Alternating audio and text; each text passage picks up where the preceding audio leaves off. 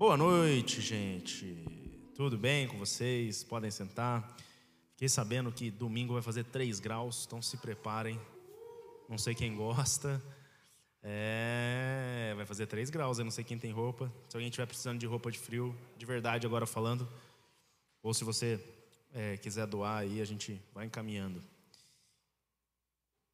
Continuando a nossa série, a verdade é que a, a Paula, ela pregou semana passada, eu achei fantástico. Ela ministrou muito meu coração. E algo maior era o nome de uma, da mensagem dela, apenas isso. Mas algo falou comigo que essa devia ser a nossa série.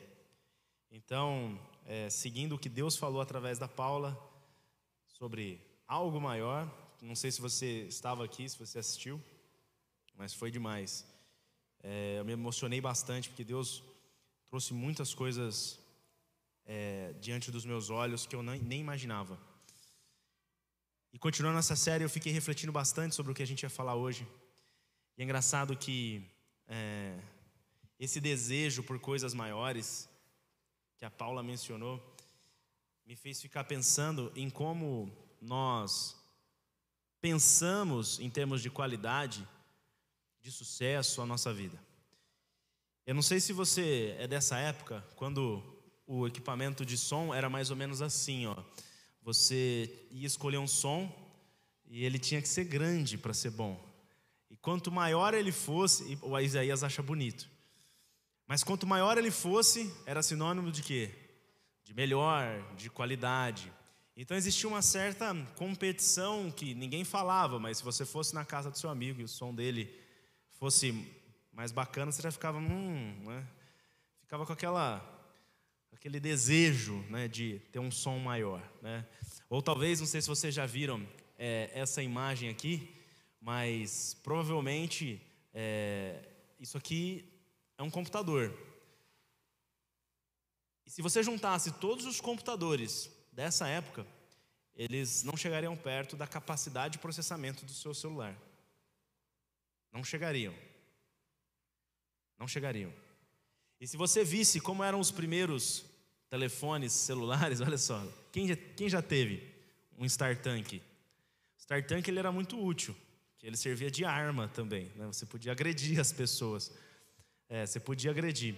Eu não sei quem viu o caso né, do Johnny Depp e da Amber Heard. Johnny Depp se tornou o primeiro homem na história a ganhar uma discussão contra uma mulher. O Johnny Depp, na, no, no, julgamento, ele é acusado de jogar celulares. É, por várias vezes a Amber Heard acusou ele de jogar celular. É que esse celular tudo bem, né? Você pode jogar, mas esse aqui, se jogasse, não teria Amber Heard, né? já que teria é, finalizado. Eu lembro que uma vez um desses celulares caiu da janela e ele só trincou. A, é, eu ia falar ele só trincou o chão, mas ia ser mentira, mas ia ser uma boa piada. Ele só trincou o cantinho e continuava funcionando. Então a gente viveu uma cultura, se você for aos Estados Unidos, existe uma cultura do que aquilo que é maior é melhor.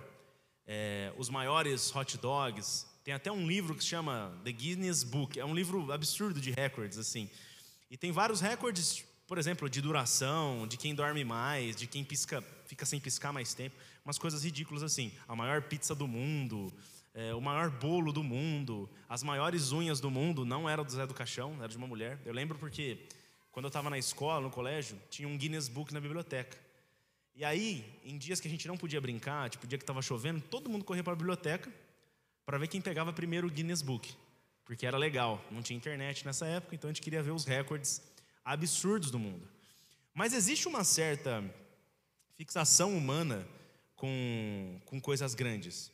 É, e é interessante porque quando você vai vendo o Evangelho de, de Jesus, você vai vendo a palavra de Deus, é, você vai vendo que Deus ele vai mostrando sempre coisas grandes.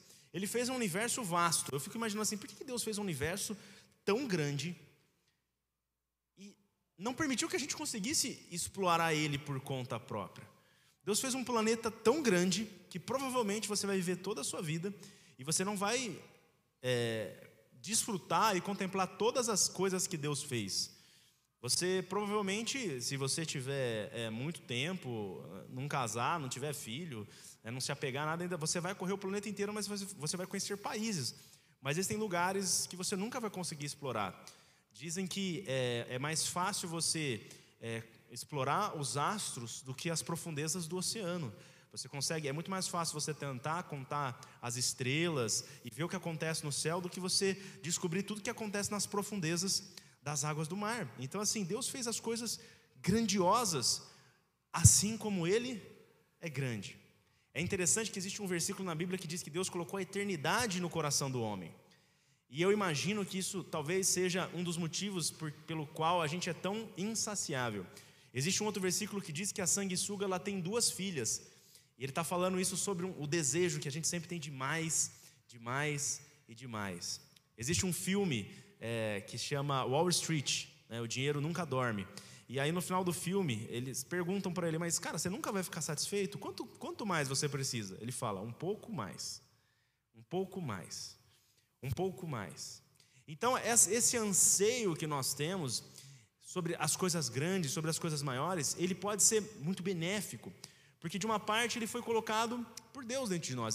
Jesus nos incentiva a desejar coisas maiores. Por exemplo, quando Jesus, ele lá no Evangelho de João, ele inicia o seu ministério, ele é batizado por João Batista, os céus se abrem, vem o Espírito Santo em forma de pomba sobre ele, ele inicia o ministério dele. Ele começa recrutando algumas pessoas, dentre elas André, irmão de Simão, aí ele vai lá, conta para Simão, e eles falam para Filipe, porque eles ambos eram da mesma cidade, Filipe, André, Simão. E aí Filipe fica, ele fala assim: "Cara, a gente achou o Messias". A gente achou o Messias.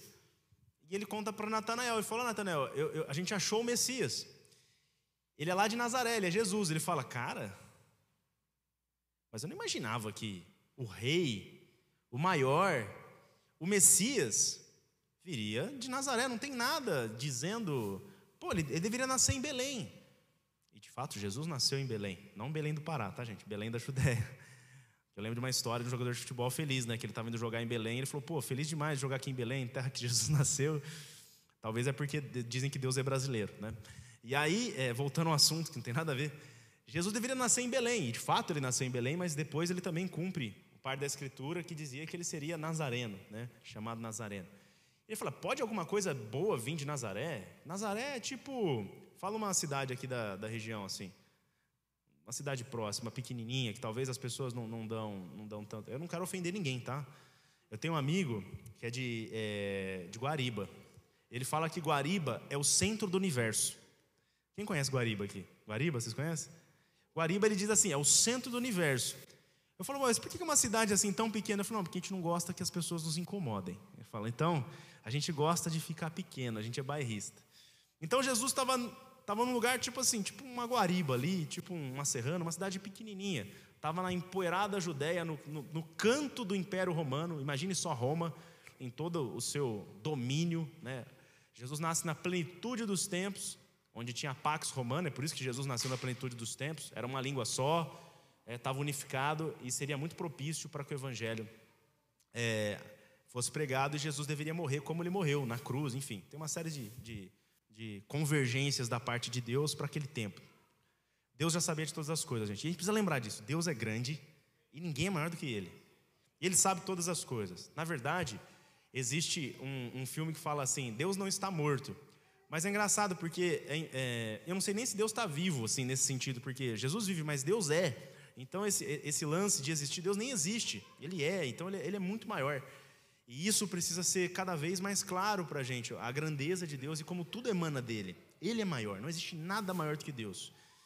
E aí Jesus fala assim para Felipe quando ele encontra, é, para Natanael. Natanael está chegando, desconfiado, porque Felipe fala assim: vem ver. Fala assim: vem ver. Você está menosprezando o que eu estou te dizendo? Vem, vem descobrir. E agora, a hora que Felipe chega junto com Natanael e fala assim: eis aí, um judeu, um hebreu, um israelita verdadeiro, onde eu não encontro falsidade. Aí o cara fala, mas como é que você sabe é, quem sou eu? É. Ele fala, antes de você vir para cá, eu te vi embaixo da árvore. Ele fala, caramba, realmente é o Messias. Você é o enviado de Deus que veio para nos salvar. E aí Jesus responde esse versículo aqui agora, que eu vou projetar para vocês, que está em João 1, 50. Jesus disse: Você crê porque eu disse que o vi debaixo da figueira, antes de você vir. Você verá coisas maiores do que essa. Então, eu quero dizer para vocês: a primeira coisa é que Deus fez as coisas grandes e Deus prometeu que nós veríamos coisas grandes. Nós somos criados para a grandeza. Pode parecer falta de humildade. Pode parecer falta de humildade. Nós somos criados para a grandeza. E isso precisa estar gravado no seu coração, porque muitas vezes grandeza parece uma coisa não humilde. Mas Deus não se ofende com a sua grandeza. Jesus não se ofende com a sua grandeza, porque a sua grandeza deriva da dele. Não tem nada que você possa fazer que ele não te capacite. Não tem nada que você possa desejar que ele não tenha colocado à sua disposição. Se você respira, foi Deus. Se você tem talento, foi Deus. Se há recursos, foi Deus. Então Deus ele não se ofende quando você vai bem, assim como você não se ofende quando o seu filho vai bem. Eu imagino que um dia eu vou estar praticando alguns esportes com meu filho. Né? Eu gosto muito de imaginar ele no jiu-jitsu comigo. Eu gosto de imaginar ele jogando beach tênis comigo. Futebol vai ser difícil porque falta habilidade, mas não vai ser difícil ele me superar. Mas eu vou ficar muito feliz quando ele me superar, se ele me superar. Existe um rapaz que chama Micael Galvão, Mica Galvão. Ele se tornou o maior, o mais novo campeão mundial do jiu-jitsu na faixa preta. Ele tem 18 anos. Não é normal você pegar a faixa preta com 18 anos. E ele ganhou de um monte de gente, só que o pai dele é um professor de jiu-jitsu lá de Manaus. E esse cara nunca ganhou nada expressivo. Mas o pai dele, ele não fica ofendido pelo sucesso do filho dele. O pai fica orgulhoso. E aí as pessoas querem treinar, porque querem entender como é que esse homem em Manaus, no meio da floresta amazônica, onde você só chega de avião de barco, treina um rapaz que conquista o um mundo. Um pequenininho. Menino pequenininho, Mica Galvão, campeão mundial. Porque é natural que o pai se alegre com os nossos bons resultados. Se Deus te fez imagem e semelhança, você carrega atributos da divindade. Tem um versículo em Efésios que diz que na eternidade Deus preparou obras para que você fizesse. Agora imagine só, Deus preparando essas obras para você fazer desde a eternidade. Você imagina que como são essas obras? Se ele criou a terra, se ele criou você, se ele criou o universo, o que você acha que ele preparou na eternidade para você, se não coisas grandiosas? Deus disse: "Vocês verão coisas maiores, vocês verão". Jesus disse: "Vocês farão obras maiores". E Jesus disse: "Se você quiser ser grande, você vai ser como uma criança". O grande lance é que os padrões de grandeza de Deus foram distorcidos. Qual é o padrão? O padrão é a Bíblia. O padrão é o reino de Deus. Então Jesus ele vem para colocar as coisas de cabeça para cima. Então eu quero que você se liberte daquele, daquela falsa modéstia de que você, que a grandeza é alguma coisa ruim, que a grandeza é a coisa dos orgulhosos. Eu falo, depende. Depende do seu coração. A grande avaliação é do seu coração. Se o seu coração ainda não está preparado, tudo bem, é melhor que você não seja grande em muitas coisas, mas que o seu coração se torne grande para que as coisas ao seu redor não te afetem. Jesus ele nunca foi afetado pela fama. Jesus nunca foi afetado pelo que as pessoas aclamavam ele. Ele sabia quem ele era. Ele não tinha vergonha de falar: Olha, eu sou filho de Deus. Pode parecer, é, como eu falo para todo mundo, quando a gente fala filho de Deus, parece uma coisa super normal de ouvir. Mas naquela época, era, eles falam assim: mas peraí, se eu pego uma semente de milho, jogo na terra e nasce milho, então esse milho é igual a esse milho, é tudo milho. Se eu pego um, um, um animal e eu cruzo com outro, nasce um, um cavalo, um cavalo com cavalo nasce um cavalo. Então esse cavalo é igual ao outro, é a mesma natureza. É igual. E quando eu falo que eu sou filho de Deus? É meio chocante, mas. Não vou falar. Mas quando você é filho de Deus, você é igual a quem?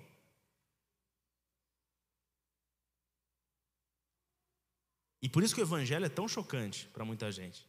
Não! mas você é ou não é filho de Deus? A Bíblia diz que você é. Mas eu não estou vendo isso acontecer, porque aquilo que você está fazendo não é quem você é. E essa é a grande briga que a gente fica.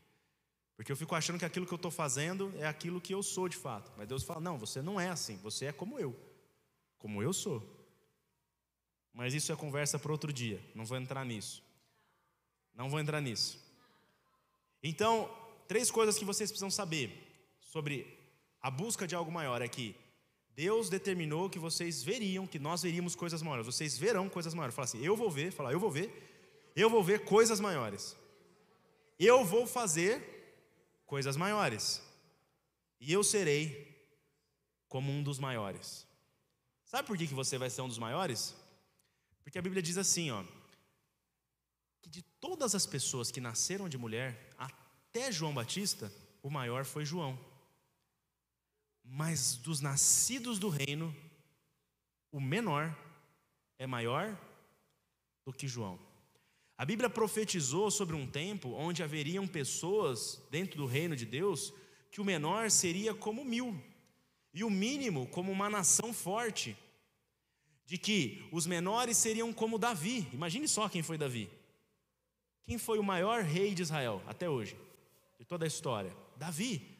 Tanto é que a esperança de um rei seria um rei como Davi, o trono de Davi. Não seria Salomão, não seria Roboão, não seria toda aquela dinastia de bons reis, de Ezequias, ou dos maus reis. Não, seria um rei como Davi. Essa era a esperança, um rei guerreiro, um rei forte.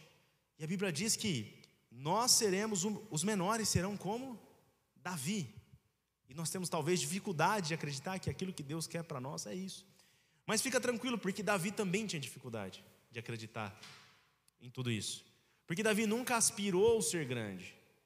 Na verdade, o coração de Davi estava preparado porque ele não queria grandeza pela grandeza.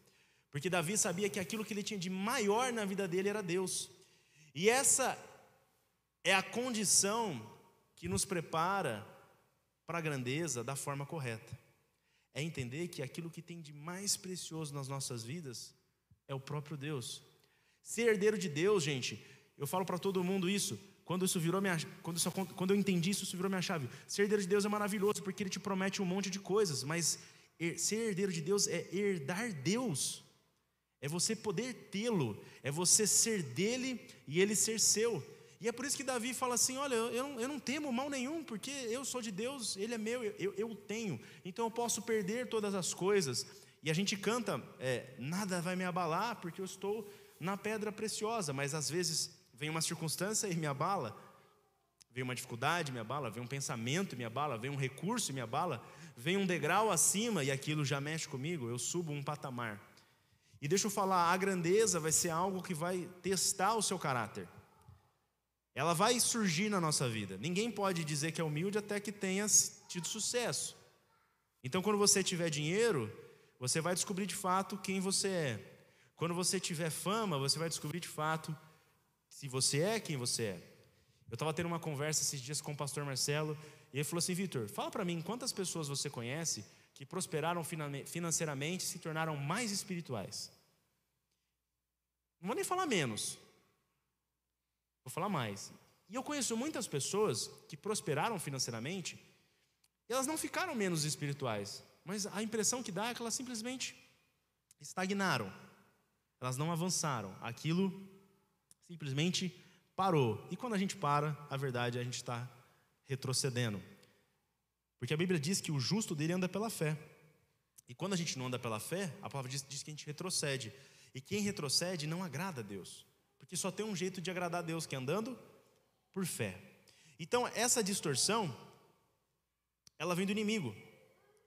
Então, os homens querem ficar fortões, grandões. As mulheres querem ficar, desculpa as palavras, peituda, bunduda, bocuda. Aí faz a, como é que chama lá? Demonização facial. Fica parecendo o, como é que chama? O, o aquele cantor sertanejo que parece o Hulk. Vocês lembram? Eduardo Costa. Fica parecendo Eduardo Costa. Tô brincando, gente. Se você faz harmonização facial, se você é médico, pode fazer, mas é que tem alguns exageros. E aí você quer ter a roupa mais cara. E, gente, deixa eu falar para vocês: nem sempre maior é melhor. Nem sempre maior é melhor. Nem sempre o maior lanche é melhor. Isso é um jeito, é um jeito escasso de pensar. Como é que o pobre pensa em termos de comida? Vai faltar. Então o que eu preciso fazer? Comer muito e pagar pouco. Então ele não está pensando em, quanti, em, em, qualidade, ele está pensando em quantidade. Quanto está esse fio do Habibs? 30 centavos? Beleza, com 3 reais eu como 10 esfirras, com 30 reais eu como 100 esfirras. Eu entendo que talvez essa é a sua condição. O cara vai no rodízio de pizza, ele não vai para aproveitar o rodízio, ele fala assim: eles vão se arrepender de ter deixado eu entrar aqui hoje. Cara, é muito pobre esse pensamento, muito pobre. Então você não tem que ir para o rodízio para você se entupir de comer. Deixa eu falar, isso aí é igual pornografia, tá? O cara que vai para comer para se entupir é, é, gula, é igual o cara que vai para vai para balada para pegar um monte de gente. Então você vai para se entupir pra, de comida, isso é uma sedução do inferno. Eu estou falando sério agora. É do mal. Só que ninguém fala isso. É do inferno, tá? Você se entupir de comida não é bom. Não é de Deus. O seu corpo não foi feito para isso. A comida não foi feita para isso. Para te, te, te gerar prazer nesse sentido. Embora ela possa te gerar prazer. E talvez a gente vá aprendendo, e gera bastante. Inclusive, eu sempre fico convidando as pessoas para me levar para jantar. Estão convidados, um dia vai vir, gente. Sabe por quê? Sabe por quê? Porque assim, a Bíblia diz para a gente orar sem cessar, entendeu? Então, quando eu falo, eu estou orando, alguém vai se tocar, né? E vai me levar. Tô brincando, gente. Muita gente me leva para comer. A Valéria já me levou para almoçar. Lembra vocês, vocês pagou o almoço? O Juliano pagou, já me pagou o almoço, é verdade. Muito obrigado, gente. Agradeço, viu? Tá aí um exemplo de homens e mulheres de Deus. Juliano e Valéria. Mas deixa eu falar, gente. Davi não imaginava que ele seria rei, mas o coração dele era de um rei. José não parecia rei, mas ele estava destinado à grandeza, mesmo dentro de um buraco, mesmo dentro de uma prisão, porque dentro da prisão ele era rei, ele era grande, ele governava, ele cuidava. No palácio do, do, do guarda, do, do Potifar, ele era rei lá dentro, porque ele tratava as coisas como se fossem dele. Então, ele era aquele empregado que era um empregado exemplar. Ele não ficava enrolando no banheiro, ele não ficava mandando mensagem na hora que não era para mandar, ele não usava a máquina de xerox para fazer coisa dele, ou quando usava, pelo menos ele pedia. E quando surgiu né, a Potifera, né, que veio atacar ele, ele preferiu deixar o manto na mão dela, ser acusado e ser mandado para a prisão. E aí é que ele foi grande. Então, os parâmetros de grandeza da nossa vida precisam ser sempre ajustados. E muitas vezes essas situações de prova vão demonstrar se nossa vida vai ser um aviso ou uma mensagem. Porque a tua situação difícil não quer dizer que as coisas deram errado. Porque eu vou te falar uma coisa: você está vivo? Quem está vivo aqui? Então Deus não terminou. Deus não terminou. Não acabou. Você está vivo? Vocês estão vivos aqui? Vocês estão vivos aí? Deus terminou? Não, ele não terminou. Imagine se José no buraco tivesse desistido. Imagine se José na prisão tivesse desistido. Imagine Davi, ele precisou ser ungido três vezes, rei. Sendo perseguido. Tendo que fazer de louco, babando. Os caras achando que ele estava maluco para se safar, para não ser morto. E tem situações que a gente fala assim: Deus, por que isso? Por que isso? Eu não estou entendendo. Deixa eu te falar, Deus está te preparando para a grandeza. Ele está aperfeiçoando o seu coração, ele está aformoseando o seu coração. Porque às vezes, se a gente entrasse na terra igual quando Josué estivesse, estava entrando na terra, e ele conquistasse as sete nações de, uma só vez, eles serão destruídos. É por isso que ele falou: Olha, José, calma, vocês vão conquistar a terra, mas vai ser no meu tempo, porque Deus não está atrasado. Deus não está atrasado. Então vai ser no meu tempo, sabe por quê? Porque se você conquistar a terra agora, a Bíblia diz que as feras vão invadir as terras e vão destruir vocês. Então vai ser no meu tempo. Então fala para o cara do seu lado, calma, calma. Deus não está atrasado. Deus não está atrasado. Sabe? Às vezes a gente está desejando a grandeza, as coisas maiores, mas a gente não percebe que quanto mais nós temos, mais nos é cobrado. Então nós desejamos ganhar mais. E a pergunta que eu faço é: por quê? Para quê? Eu quero uma igreja maior. Por quê? Por que, que você quer uma igreja maior? Ah, porque tem que ter mais gente. Mas por quê? Por que, que tem mais? Isso é sinônimo de que, de que é melhor? Uma armadura maior nem sempre é a armadura melhor para você. A armadura de Saul era gigante, mas Davi precisava de agilidade. Não que Davi fosse pequeno, tá, gente? A Bíblia nunca diz que Davi era pequeno. Só diz que, da, que Saul era grandão. Golias era maior do que Davi. Quem disse que maior é melhor?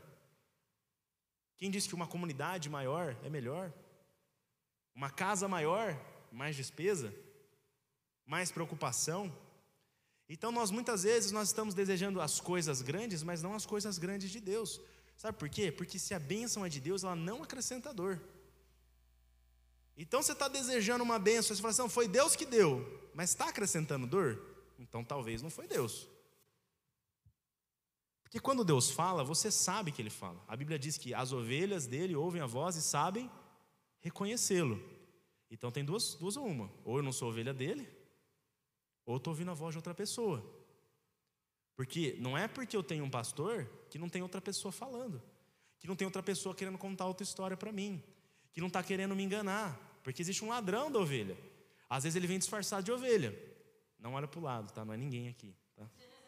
Mas vai surgir.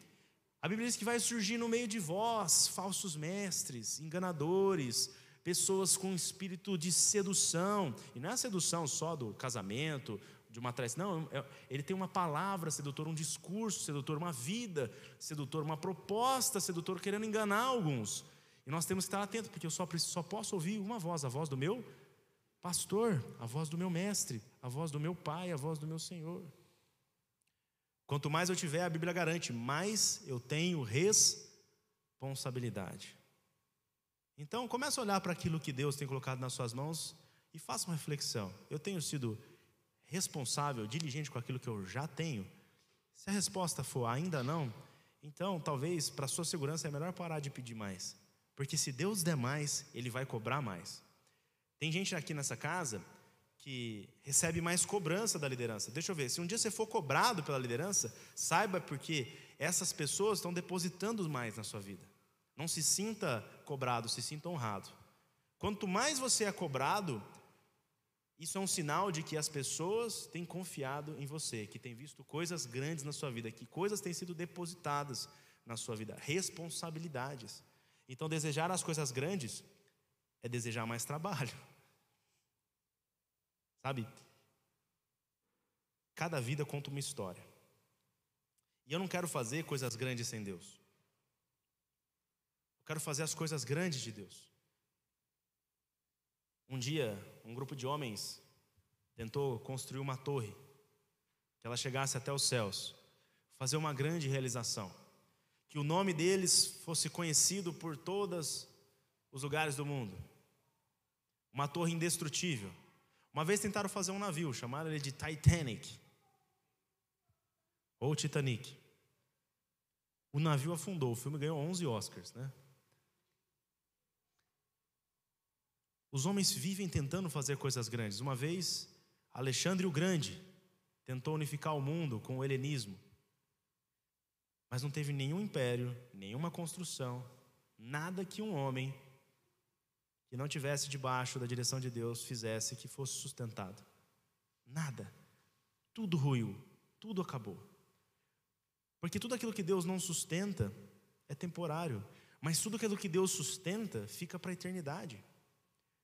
Aquilo que Abraão fez ficou para a eternidade. Deus levou ele para ver coisas maiores, mas não eram coisas maiores para ele. Abraão só queria ter um filho, mas Deus prometeu o que para ele? Que todas as nações da terra seriam abençoadas, que ele seria pai de multidões. Mas Abraão não viu isso, mas a promessa se cumpriu. Talvez aquilo que Deus de grande está fazendo na sua vida, não vai ser na sua geração, vai ser na vida de outra pessoa, vai ser na vida dos teus filhos, vai ser na vida dos filhos dos teus filhos. Mas Deus sempre vai te levar a ver coisas maiores. Pedro imaginava que a vida dele ia ser ter uma companhia de pesca, mas Jesus falou: Não, não, não, Pedro. Eu tenho uma coisa maior para você. Você vai ser pescador de homens, e eu vou te dar a glória e a honra de morrer pelo meu nome. Davi imaginava que ele ia ser pastor de ovelhas, mas Deus fez do pastorzinho um rei.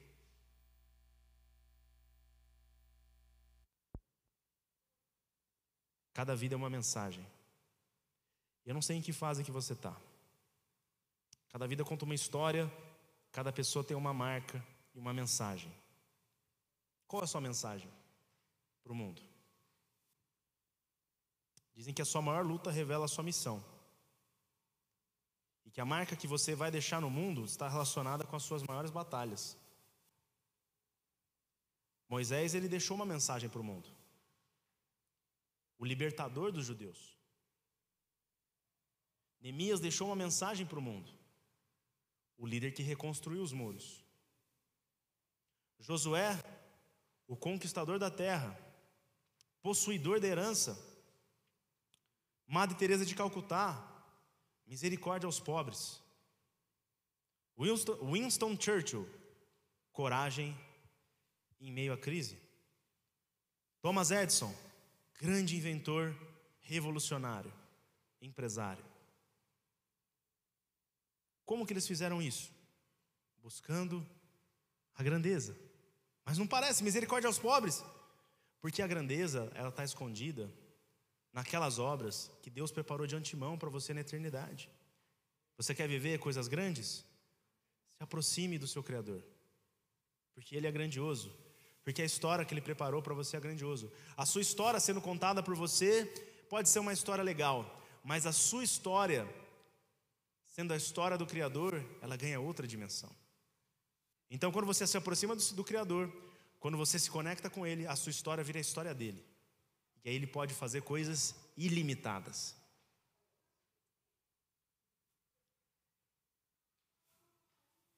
Quando você se conecta a Deus, a sua história, a sua vida deixa de ser um eco. Muitas pessoas hoje estão vivendo igual um eco, reproduzindo o que está todo mundo falando, o que está todo mundo fazendo. Então, o conceito de grandeza é um milhão de dólares, é uma profissão, é uma aposentadoria, é viajar para o exterior. Mas isso é só um eco. As pessoas não estão fazendo o que estão destinadas a fazer, elas só estão reproduzindo um modelo, uma mentira. Então, se nós queremos deixar de ser um eco, nós precisamos ser pessoas cheias do Espírito Santo e nos tornarmos uma voz autêntica. Você quer ser grande? Tenha uma voz original, uma voz autêntica. Como Martin Luther King, uma voz original, uma voz autêntica. Como Billy Graham, uma voz original, uma voz autêntica. Como Charles Spurgeon, o príncipe dos pregadores. Uma voz original, uma voz autêntica.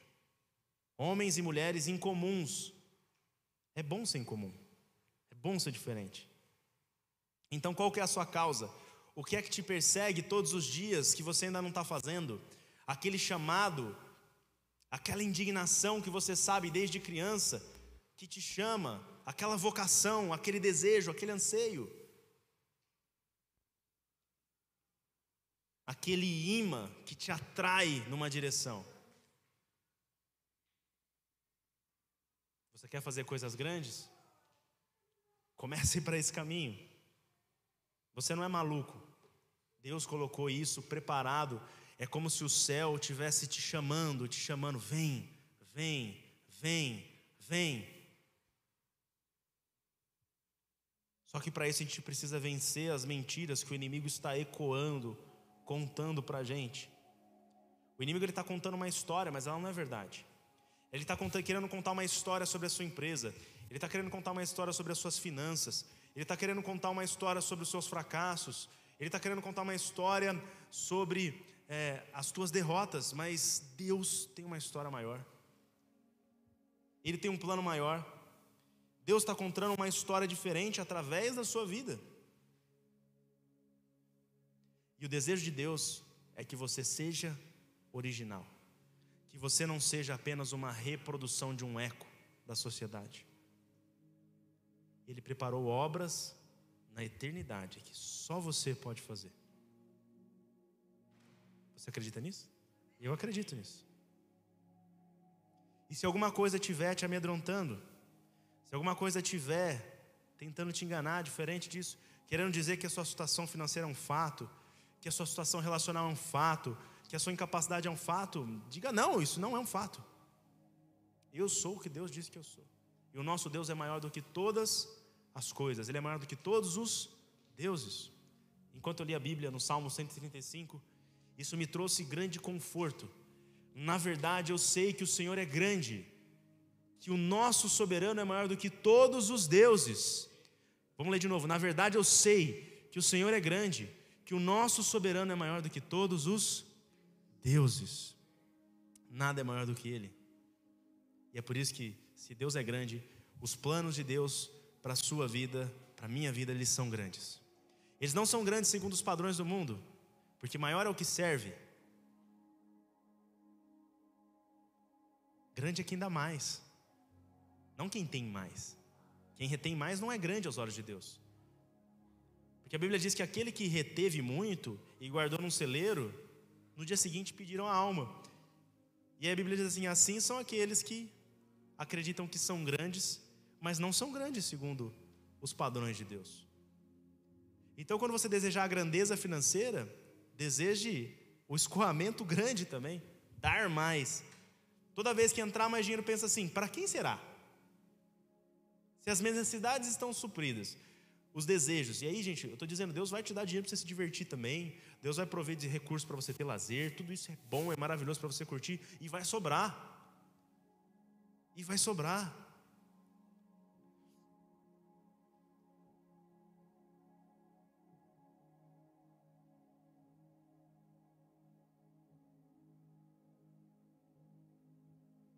Sabe essas histórias que a gente conta aqui de milagres? Deus quer te usar para isso. Mais ousado, para curar as pessoas, para entregar uma palavra. Os céus estão abertos. Hoje eu orava na minha casa e eu tinha a convicção de que um dia que Jesus abriu o céu, naquele batismo os céus permanecem abertos até hoje. E os milagres estão disponíveis até hoje. E as bênçãos estão disponíveis até hoje. E as promessas, elas são verdadeiras até hoje. E tudo aquilo que Deus fez está escancarado agora, para hoje. Você é intersecção do céu para fazer coisas grandes. Amém? Vamos orar? Pai, obrigado pela tua palavra que é verdadeira, ela é justa e ela é fiel. Deus, tudo que fizermos, queremos fazer buscando a grandeza segundo o seu coração a grandeza segundo o reino de Deus. Que o teu reino seja a prioridade daquilo que buscamos, e assim saberemos que somos grandes.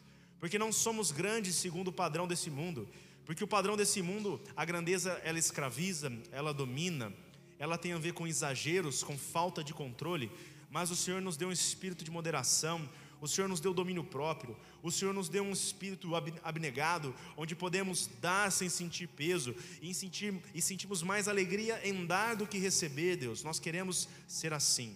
Deus, que o teu chamado, o teu chamado eterno para nós, que está sendo falado todos os dias em nosso espírito, Deus, esteja cada dia mais claro. A indignação, os desejos, os anseios, a transformação do mundo, Deus, que nós clamamos em nossos quartos, em nossos pensamentos, que se tornem realidade, Deus, que se façam calar as outras vozes, para que nós cumpramos aquilo que o Senhor nos chamou para fazer hoje, ou no nosso trabalho, no nosso emprego, na nossa cidade, na nossa família, na nossa igreja. Deus, nós queremos ver as coisas grandes que o Senhor prometeu, e as coisas grandes que o Senhor prometeu não são grandes templos.